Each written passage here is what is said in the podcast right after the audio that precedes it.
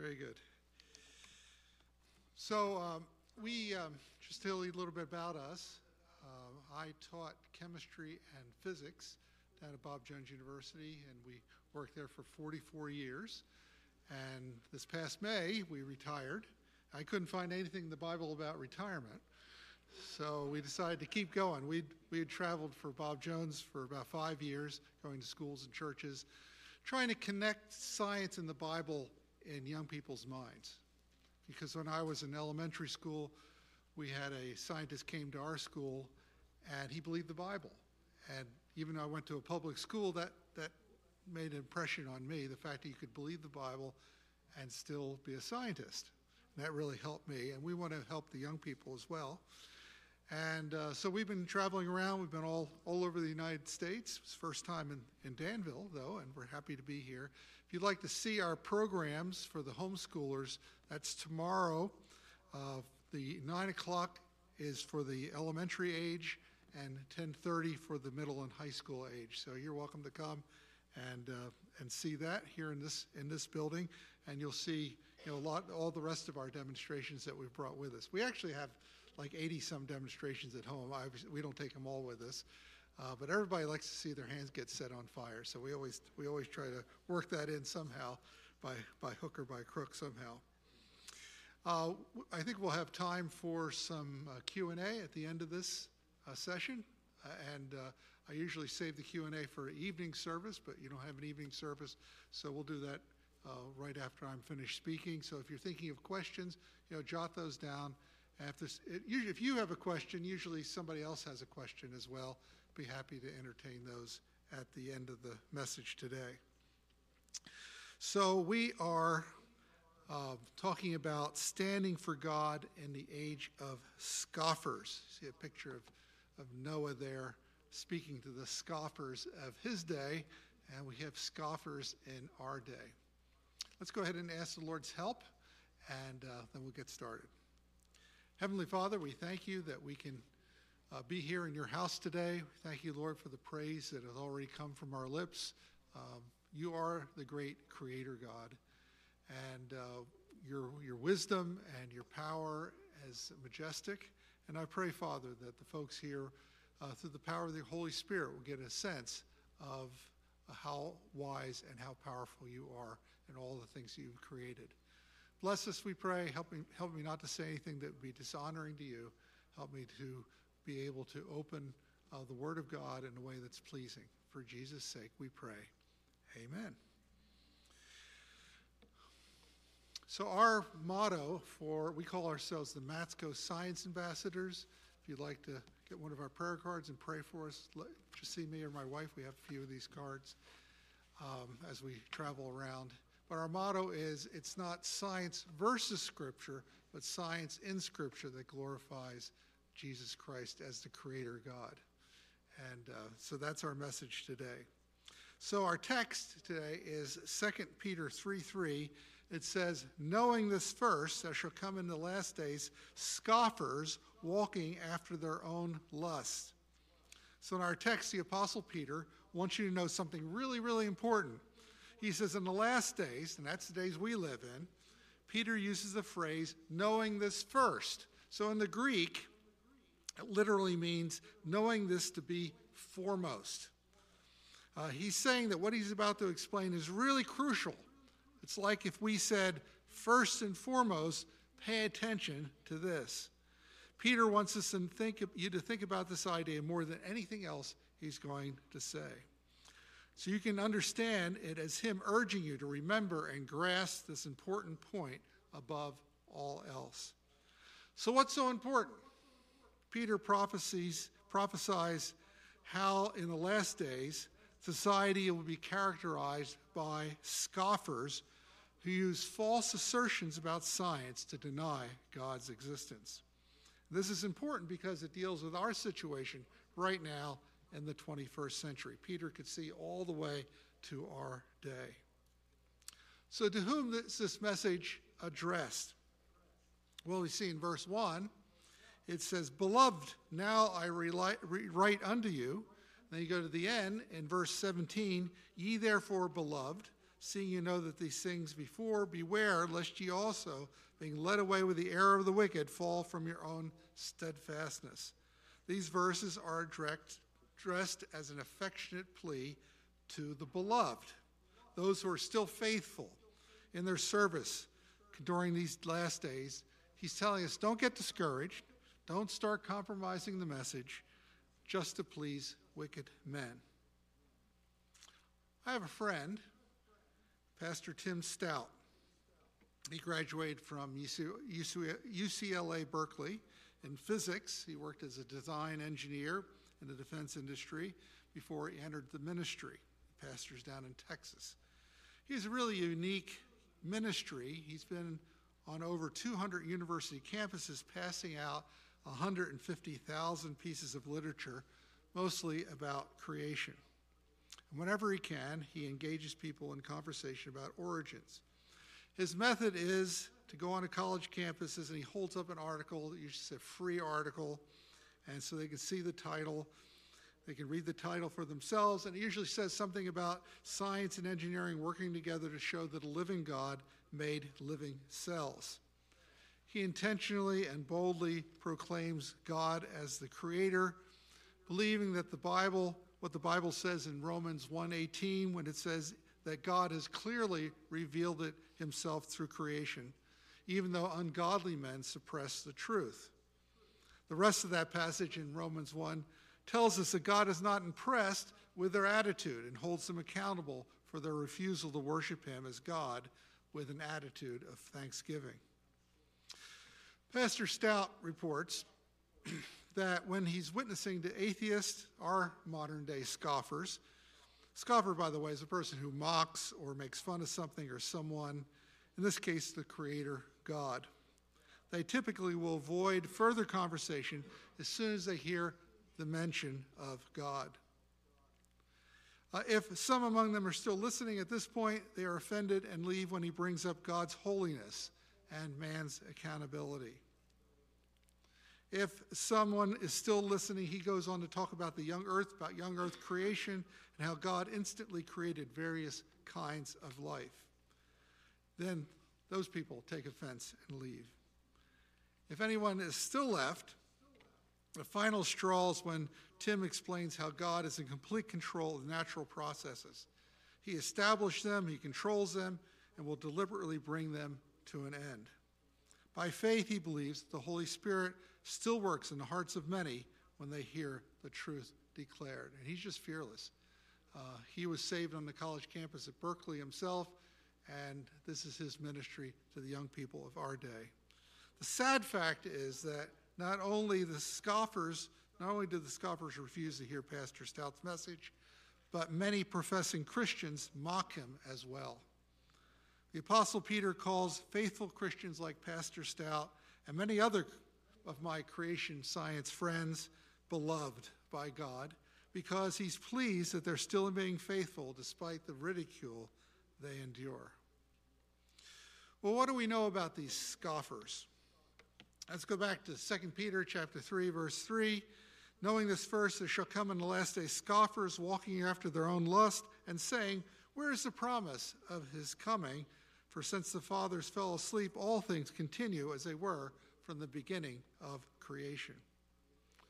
So these scoffers or mockers that appear in the last day deny the existence of any God who can intervene in the natural world and in the course of events. They have no proof of that, of course, so they just scoff to sound authoritative when they draw attention away from the actual weakness of their own position. I used to um, facilitate an online course on apologetics, on Christian apologetics, and I would have my students read an article from the Scientific American. It was uh, published in 2002 by John Rennie, and it was called 15 Answers to Creationist Nonsense. And it was interesting because he scoffs in there. He doesn't give reasoned, um, it's not a reasoned debate, reasoned arguments. He just scoffs. He said the battle for evolution has been won everywhere since Darwin introduced the theory of evolution over 150 years ago. The few that refuse to believe in evolution either misrepresent it or outright outright lie about it. After all, he says, science has answers to mysteries that once seemed unanswerable, like the nature of light, the causes of disease, or how the brain works. He is a scoffer. These scoffers are described as walking after their own lust. God foresaw and told us about the moral breakdown of the world we live in today. People care more about satisfying their lust than learning about the truth of God. Without God's perspective, we would be at a loss to explain why atheists hate God. I mean, how can you hate someone who doesn't exist? Do you ever think about that? You know, why the hostility? Uh, if God doesn't exist, why not just live a happy life and then at the end of your life become plant food? I mean, why all this hatred directed toward God? Nothing matters if atheism is true. Aldous Huxley, uh, who lived from 1849 to 1963, gave a reason for his anti Christian stance. Now, let me quote what he has to say. I think he reveals the real motivation here. And I quote, he said, I had motive for not wanting the world to have meaning. The philosophy of meaninglessness was essentially an instrument of liberation, sexual and political. So there it is. He tells us why he didn't want to believe in God. These scoffers take aim at man's future relationship with God through Jesus Christ when they say, Where is the promise of his coming? Satan understands that Christianity makes no sense apart from the future prophetic de- declarations of Christ's return. No return of Christ means no day of judgment, which means Christianity is reduced to nothing more than philosophical speculations. If you want philosophical speculations, there's plenty of churches in town, I'm sure, where you could get those. They can be ignored at will without consequence. The scoffer mocks Christ's promise as a failed promise to justify any accountability for his sins.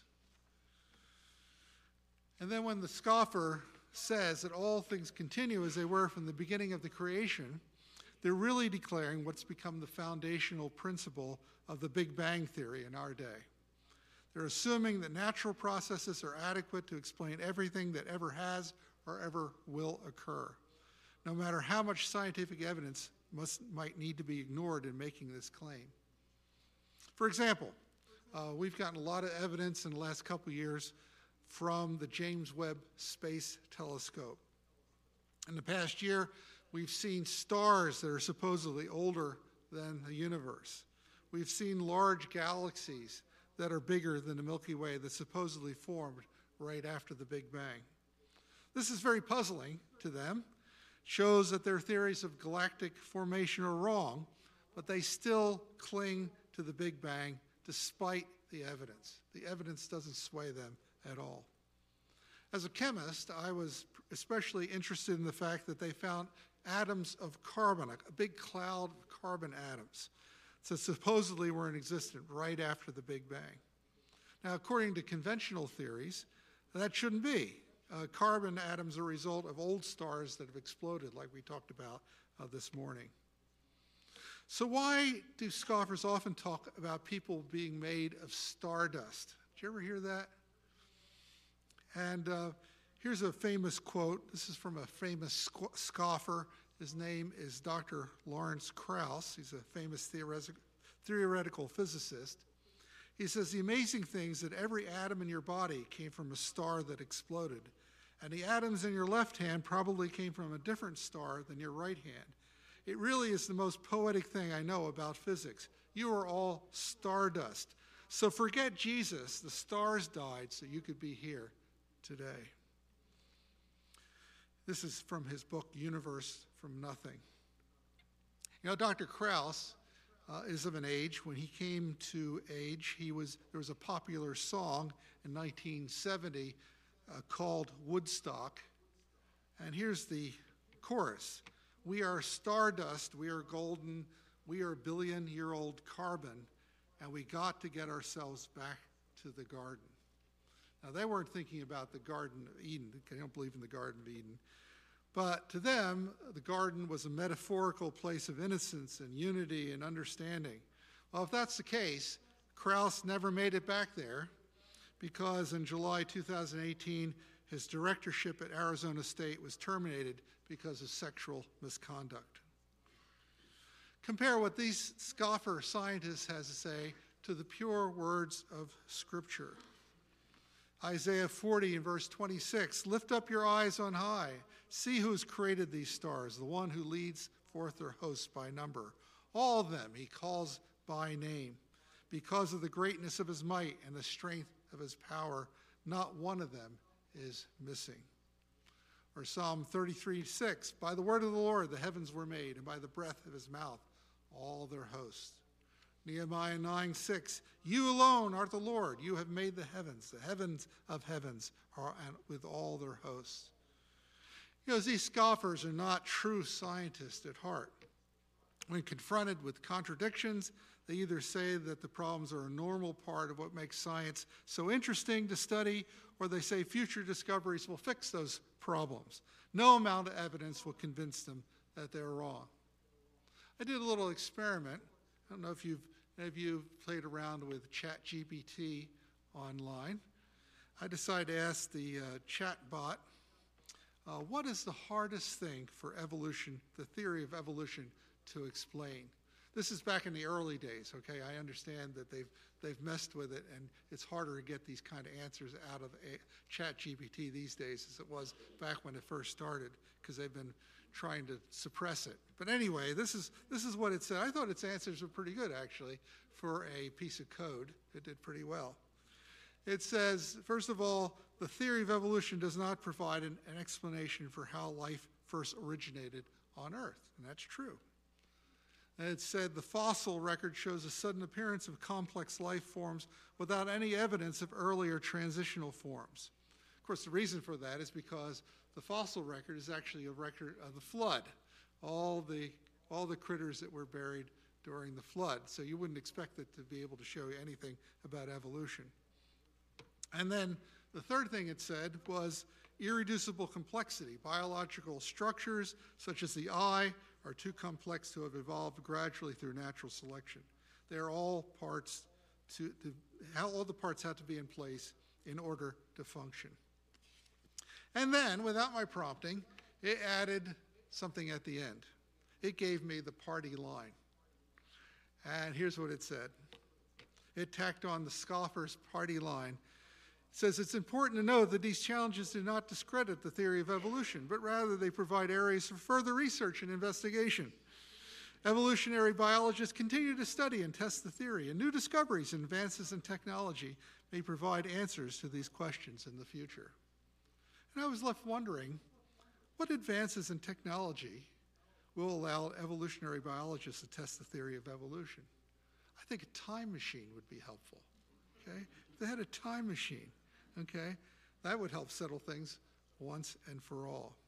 As for me, I'm happy to rely on historical narrative authored by Moses under the inspiration of the Holy Spirit in the book of Genesis. No advances in technology are required. These scoffers don't have a proper perspective of what science really is. Let me define it for you. Science is actually the study of what exists in nature and how it works based on measurements and experiments. And one important caveat there, except when God intervenes. Okay? If God can and does intervene, then the scoffer has a problem. There's no scientific tools available to evaluate whether God intervened in a specific event or if he did or how much he did. A scientist can explain the normal operation of the universe and no more. An example would be like when we see a flood or we see a drought. The scoffer always said that's because of climate change, right? Don't they always say that? Doesn't matter whether it's a flood or a drought, it's always climate change. And I never give a thought to God's role in the event. By the way, if you're interested in climate change, I have a whole other message on that. But there's a lot of com- climate change in the book of Revelation. Okay? To be a lot of climate change there. So you have that to look forward to. I won't be here. I'll be I'll be gone. But anyway, a lot of climate change. And what causes that cl- climate change? Is it, uh, is it emissions of CO2? No, it's sin, man's sin. The worst pollutant in the world is sin, okay? That's what caused the flood, and that's what's going to cause the destruction of the earth by fire in the last days. These scoffers are willingly ignorant. It's a deliberate, willful ignorance. Again, look at 2 Peter 3 5 through 7. For this they are willingly ignorant of, that by the word of God the heavens were of old, and the earth standing out of the water and in the water. So, what are these scoffers trying so hard to forget? According to Peter, that by the word of God the heavens were of old. That is, God spoke the words to command the appearance of the heavens and the objects in them, as stated in Genesis chapter 1. As we've seen, the scoffer's primary weapon is to deny that God can or ever has intervened into the affairs of the universe. Whenever reasonable evidence is presented against their position, they'll first scoff at it and then forget about it as quickly as possible. A clear example would be the scientific perspective on the origin of life. Thousands upon thousands of experiments have been performed trying to produce life. And what and they've had how much success in that? They've had zero success, okay? And what we found is only one conclusion, and that is all cells come from cells. We've never found ever any exception to that. All cells come from cells. That is, it takes a living cell to make a living cell. There are no known exceptions. Yet they still keep trying. And then it says the earth standing out of the water and in the water. In the original Greek text, it's the, the earth coming out of the water by the word of God as well. This refers to the third day of creation. Genesis 1 9, and God said, Let the waters under the heaven be gathered together into one place, let the dry land appear. And it was so. And God called the dry land earth, and the gathering together of the waters he called seas, and God saw it was good. So notice that natural processes didn't have anything to do with this. Uh, God's response through Peter to the scoffer's denial of God's intervention is to declare that God does indeed intervene in our world today. Now, on to verse 6. Whereby the world that then was, being overflowed with water, perished. Now, the land that appeared out of the water on the third day subsequently finds itself covered with water again. How about that? Genesis 7 chapter 7, 19 and 20 says, And the waters prevailed exceedingly upon the earth, and all the high hills were under the whole heaven were covered. Fifteen cubits upward did the waters prevail, and the mountains were covered. Again, we see, contrary to the scoffer's wishes, God does intervene in the natural course of events. He gives Noah a heads up about what's going to happen. He gives Noah the ark blueprints.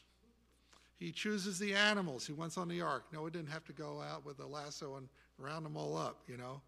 He brings them to the Noah. He shuts the door of the ark. He starts the flood. He ends it almost a year later. Later, the universality of this God sent flood is so clear in Scripture that try to twist it and, and make it into something like a local flood just it doesn't really it doesn't please God. It doesn't please the scoffers either, for that matter. And then in verse seven. But the heavens and the earth, which are now by the same word, are kept in store, reserved unto fire against the day of judgment and perdition of ungodly men. These scoffers want to forget that God designed the natural processes, things like photosynthesis or the water cycle or recovery from disease or reproduction. I was talking to Dr. Dan Schneck, who is the head of the bioengineering department at uh, uh, Virginia Tech and for many years. And um, he was a Jewish man, and we got to be friends. As far as I know, he never came to Christ, though we witnessed to him a number of times. He said, All we can do as doctors is we can put the tissues in proximity to each other. If there's a broken bone or the flesh needs to heal, we can sew it up and so forth. Put the two things together, and then nature has to cause the healing to take place. So God created this process of healing. Um, doctors and surgeons can't heal. All they can do is put the tissues next to each other and allow healing to take place that God has designed. Uh, even the strong force. You ever think about the strong force? So people wonder, well, you have the you know protons and neutrons in the nucleus, and then you have the electrons around that. Well, these protons are, are positively charged, and like charges repel each other. How come the nucleus doesn't fly apart? Well, in science, we call it the strong force, and indeed it is a strong force. Uh, it is God's hand holding uh, those things together. So here's the strong force in the Bible. In Colossians 1:17, he's before thing, all things by him, all things consist. And Hebrews 1:3, who being the brightness of his glory, express image of his person, upholding all things by the word of his power. So all is necessary for it all to be dissolved and all come apart is for him to let go. And someday he's just going to let go and the heavens and the earth will be dissolved. Then he's going to create a new heavens and a new earth where righteousness dwells. So, con- con- continuing our analysis of verse 7, we see something else that grates upon the ears of the scoffers. Judgment is coming. There's a God who rules over the earth, and just as he judged the earth once with a worldwide flood, he will judge it again by fire. What will the scoffers say when they stand before the Creator Himself, whom they've often blasphemed as being incapable of intervening in the natural world? We get an idea from Isaiah 41. I'm not going to read it to you here, but in this passage, the Lord challenges the idolaters to prove that their gods were really gods. He asks them if their gods can explain history or predict the future or bring it to pass. But the Lord's challenges go unanswered by the idolaters there in Isaiah 41. And you're thinking maybe, you know, this passage in Isaiah is talking about idol- idols, has no connection to the scoffers appearing before the Creator. Remember that the God of the scoffers is science, or should I say, scientism.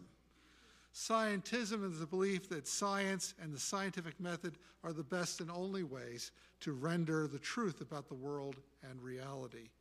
Scientism is the idol of the scoffer. We've seen a historic shift in our world towards science as the ultimate authority, and that clearly reveals that scientism is the name of the most worshiped idol of our day. Just as God, through Isaiah, challenged the idols of old, the Creator at the judgment might ask the scoffers Can science explain history? Can science predict the future and bring it to pass? And those scoffers, uh, in the end, will be silent.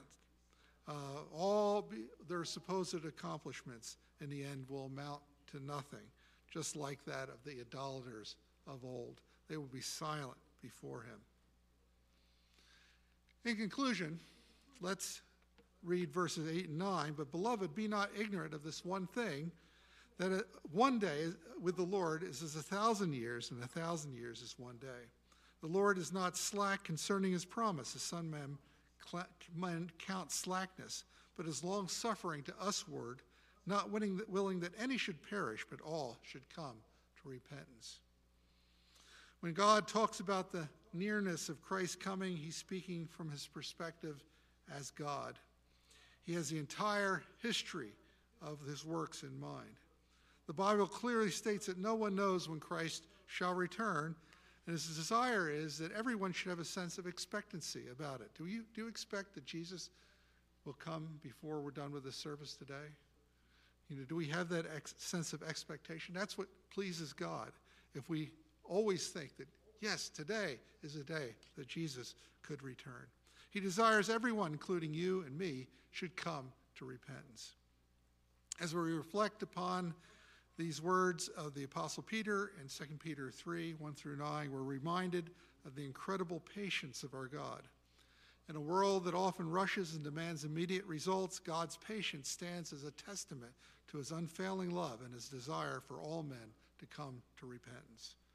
Peter speaks to us about the scoffers who doubt the promises of Christ's return. They question why it hasn't happened yet, mocking the idea of his second coming. However, as believers, we are encouraged not to lose heart, for God's perspective on time is vastly different than our own. A day to the Lord is like a thousand years, and a thousand years is a day. His delay is not a sign of forgetfulness, a sign of negligence, but a sign of his patience, giving us ample opportunity to turn to him. We must remember that God's patience is not an invitation to complacency, but an invitation to repentance. Just as Noah patiently built the ark while the world around him scoffed, God patiently waits for us to turn from our sinful ways. He longs for us to come to him, to embrace the salvation he offers through his Son, Jesus Christ. The Lord does not wish for anyone to perish, but desires all to come to repentance and find eternal life. If you find yourself here today unsure of where you stand with God, or perhaps you've been living a life distant from Him, remember that His patience is a gift, an opportunity for you to turn your heart toward Him. Embrace the salvation that's freely offered through Jesus Christ. His sacrifice on the cross paid the price for your sins, and his resurrection assures us of the promise of eternal life. Don't let the passing of time lull you into a false sense of security. Today is a day of salvation. Just as Noah's ark was a refuge from the flood, Jesus Christ is a refuge from the storms of life and the judgment to come. If you feel the tug of God's Spirit on your heart today, prompting you to come to Him, don't resist. God's arms are open wide. His love is waiting to embrace you. Let's respond to God's patience for repentance and faith. Let's turn away from our old ways and surrender our lives to Jesus. If you're ready to take the step, I invite you to talk to me or talk to you know, one of the leaders here at the church. Remember, God's patience is an invitation, an invitation to life transformed by his love and grace. May we respond to his call with hearts full of gratitude and a renewed commitment to follow him.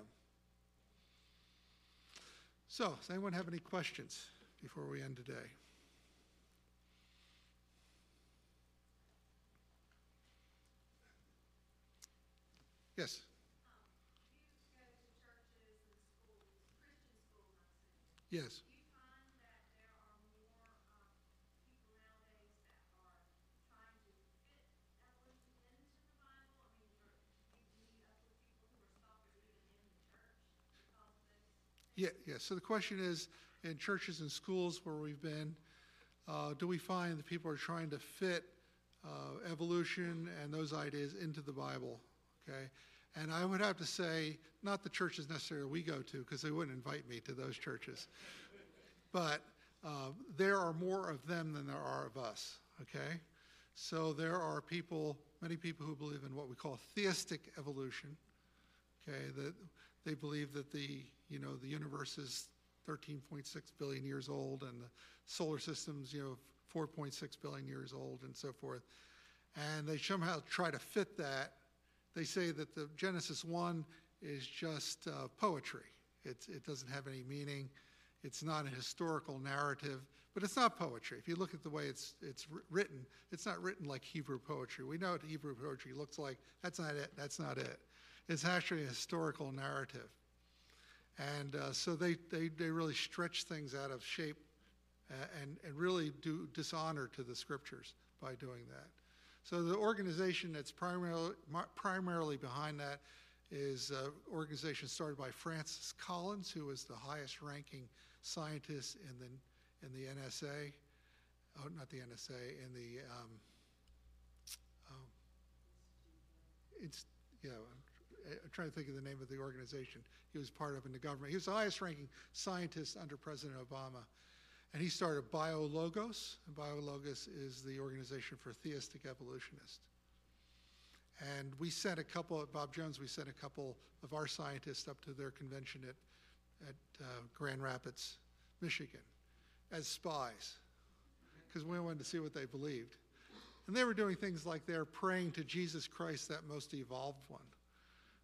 And, uh, and one of our guys asked about, well, how about justification by faith? They said, yeah, we got to rethink that. We're going to rethink justification by faith. And uh, so the gospel really gets damaged when you go to the theistic evolutionary perspective. So what, what did Jesus think about, you know, how the world came about? Well, they said he was, you know, man of his day, and he was just he was just saying what he knew people in his day believed. He was accommodating himself to the, the erroneous beliefs of the people of his time. Well, that's not my God. Okay, my God doesn't do that. Um, uh, Jesus Christ is truth, and he always spoke truth. He didn't accommodate himself to the false ideas of the ancient world. So they really have a low view of inspiration. Then there are the progressive creationists, and there are big organizations called Reasons to Believe. And uh, so they believe that, again, that the earth is billions of years old, and that God intervenes in those billions of years and creates at various intervals. Okay? He said, Well, how does that work? I mean, how can you have the sun on day four? I mean, how, can, how could you wait for billions of years before the sun's created? Oh, they say you have to understand that it's not that God created the sun on day four, it's that it was hidden by clouds until, until that time period, and then God parts the clouds and they can see the sun, that kind of thing. So again, they do violence to the scripture. But young earth creationists like me are really a minority in Christianity. There are a lot more people that go those routes than, uh, than actually believe what the Bible says and treat it as historical narrative. Any other questions? Where?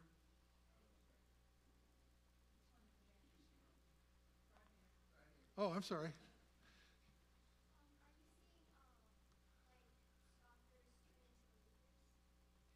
Yes, so the question is do we see scoffers turn into believers? And we do. I mean, I wish it was more. Uh, but there's a man named uh, Dr. John C. Sanford, and he was an atheist when he was in graduate school. He went to the University of Wisconsin. Actually, his um, research advisor was a Bob Jones graduate. And so he gave him a hard time as an atheist. And later, when Dr. Sanford got saved, he, uh, he had to apologize to his research advisor. And then he spent most of his working career, he was a geneticist at the uh, Cornell University. He actually invented the, the, the, gene gun for adding genes to plants and that type of thing, and became actually wealthy because of that. And then uh, he became a theist, he, went from theistic evolution, he became some kind of progressive creationist. And then finally, when he reached his 60s, he became a young earth creationist. And because he is uh, independently wealthy, he can travel around, and I got to hear him speak, and he does a wonderful job. He talks mainly about how the human race is going downward. In other words, we, you know, all the genetic material that we're made of, we call the human genome, was created in Adam and Eve at the beginning. And it's been running downhill ever since. Uh, cosmic rays come and they hit our genetic material and scramble it. Our body's pretty good at fixing it, but some of it stays scrambled and is passed on to the next generation. And uh, he, he um, uh, shows that we're on the downward slide as far as human genetics is concerned. And he looks at our world today and he sees all the exponential increase in autism and um, allergies and food allergies and asthma and so forth. He said that's a canary in the coal mine showing that the human race is going extinct. So I asked him, I said, Well, how long do we have until we're extinct? And he said, Well, he said, it's hard to put a date on it. He says, But I don't think we have as much time in front of us as we have behind us. So I'm going to step out on a limb here and said, I think the Lord's coming back in the next 6,000 years. Okay, I'm going to, set date. I'm going to set dates. Okay, uh, because the human race is going extinct, and uh, we can see the evidence around us. Uh, we don't think of it that way, but he's, he's been in the forefront. His book is called Genetic Entropy, so you might be interested in reading that. Um, and so he's one I can think of right away that went from being a full, a, full-blown atheist through to a theistic evolution to progressive creationists, and finally to the biblical creation position. Anything else? Yes, sir.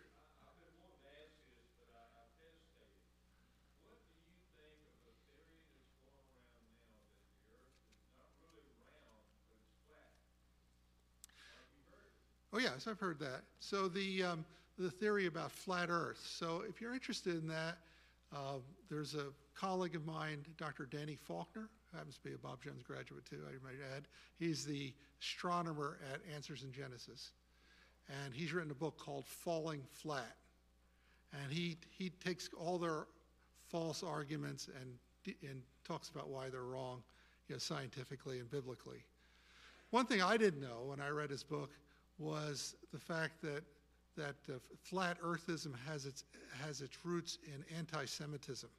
There's strong anti-Semitic origin to the flat earth movement. And uh, so there really is a devilish philosophy that has its roots in, in the wrong place. And uh, so if you're interested in that, or you have some family member that, that believes in that, uh, get them that book. And uh, I think that'll be a big help to them. Our first time I encountered flat earthers was in Oregon. I was in a church speaking, doing a Q&A like this. And uh, they came up afterwards, wanted to convert me. And I had never heard, I thought, really? People believe in a flat earth? But anyway, uh, they tried to convert me. And I, you know, I didn't know what their arguments were. So I said, well, why is why is the sun why are the sunsets red and i didn't realize at the time that's not in their standard repertoire so the, the, the redishness of the sunsets because red light bends around the curve of the earth uh, red bends more than the blue does okay? It goes around and so sunsets are red because of the curvature of the earth. And they said we'll get back to you on that. And i gave them my email address i still haven't heard from them. Okay i don't know. Anyway uh, anyway, there's, they have lots of arguments. If you, if you looked on YouTube, you spend a lot of time on that kind of stuff, it really play with your mind. And uh, I also meet people who, are, uh, who think that we never landed on the moon, that it's all done in uh, some studio in Hollywood or something like that. And uh, so I usually tell them about how I met Charlie Duke. I don't know if you've heard of Charlie Duke. He's our astronaut from South Carolina. And wonderful book he wrote, Moonwalker how he went to the moon, and then he didn't have anything else to live for. He took his, his earnings as a, an astronaut and bought a brewery down in Texas, a Coors Brewery. And then he started drinking too much of his own stuff, and his life fell apart. And someone introduced him to Jesus Christ, and he got saved, and his marriage got back together again. Wonderful book, and it tells you about his his uh, his trip to the moon and seeing the you know the spherical Earth from the from the space capsule and so forth. And uh, so I said, well, you know, if you believe in a flat Earth, you're calling Charlie Duke a liar. Okay, you got you got to do better than that. Anyway, so we could say a lot more about that, but what's the origins of it? I think, from what I can tell, is the origin is human pride. The idea that you know here are all these smart people that believe these things, and we know better than they are, and so we're smarter than they are. I think it's it's based in human pride. So that's that's my short, my long answer to a short question. Anything else? Yes.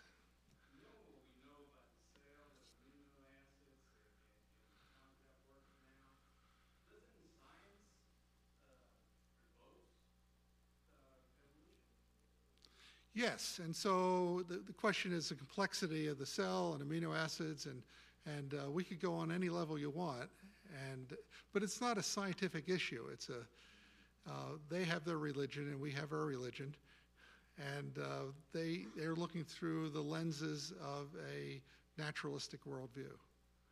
So if you, if, you, if you take that as your presupposition, that's what you believe to start with, that nothing happens in this world. Like the scoffers say, nothing happens except it's natural by natural causes and so forth, then that's the best they can come up with. So they're very smart people, and they've done the best they can with what they have to work with. But it's clear that we know, for example, that like DNA, DNA is information. And we, our experience is that information always comes from a mind. Okay? It never comes from, it comes from intelligence, never comes from anything else. And so they have to ignore all that in order to get to where they are. So we're not talking, it's, uh, you know, when I talk to audiences, people want to say, what's the killer argument? Give us an argument I can give to my coworker, and, and they're all going to fall down and say, the Lord, He is God, the Lord, He is God. It doesn't work like that. The Bible says that with, without faith, it's impossible to please Him. God has constructed this universe in such a way that it has to be understood by faith. And so there's no killer argument. They can always find a way around it, just like the flat earthers can, okay? They, never, they can always find a way around it. And uh, so all we can do is, is uh, try to find a chink, all right, where things are, there's a dissonance there. You, you know, nobody's born as an evolutionist.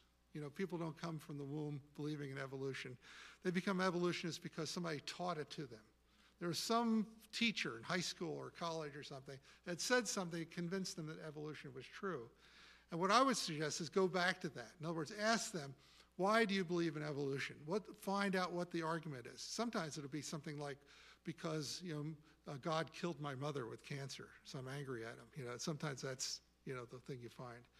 But find out what the core issue is, and then that's the thing that you can deal with. And there's lots of information on the internet.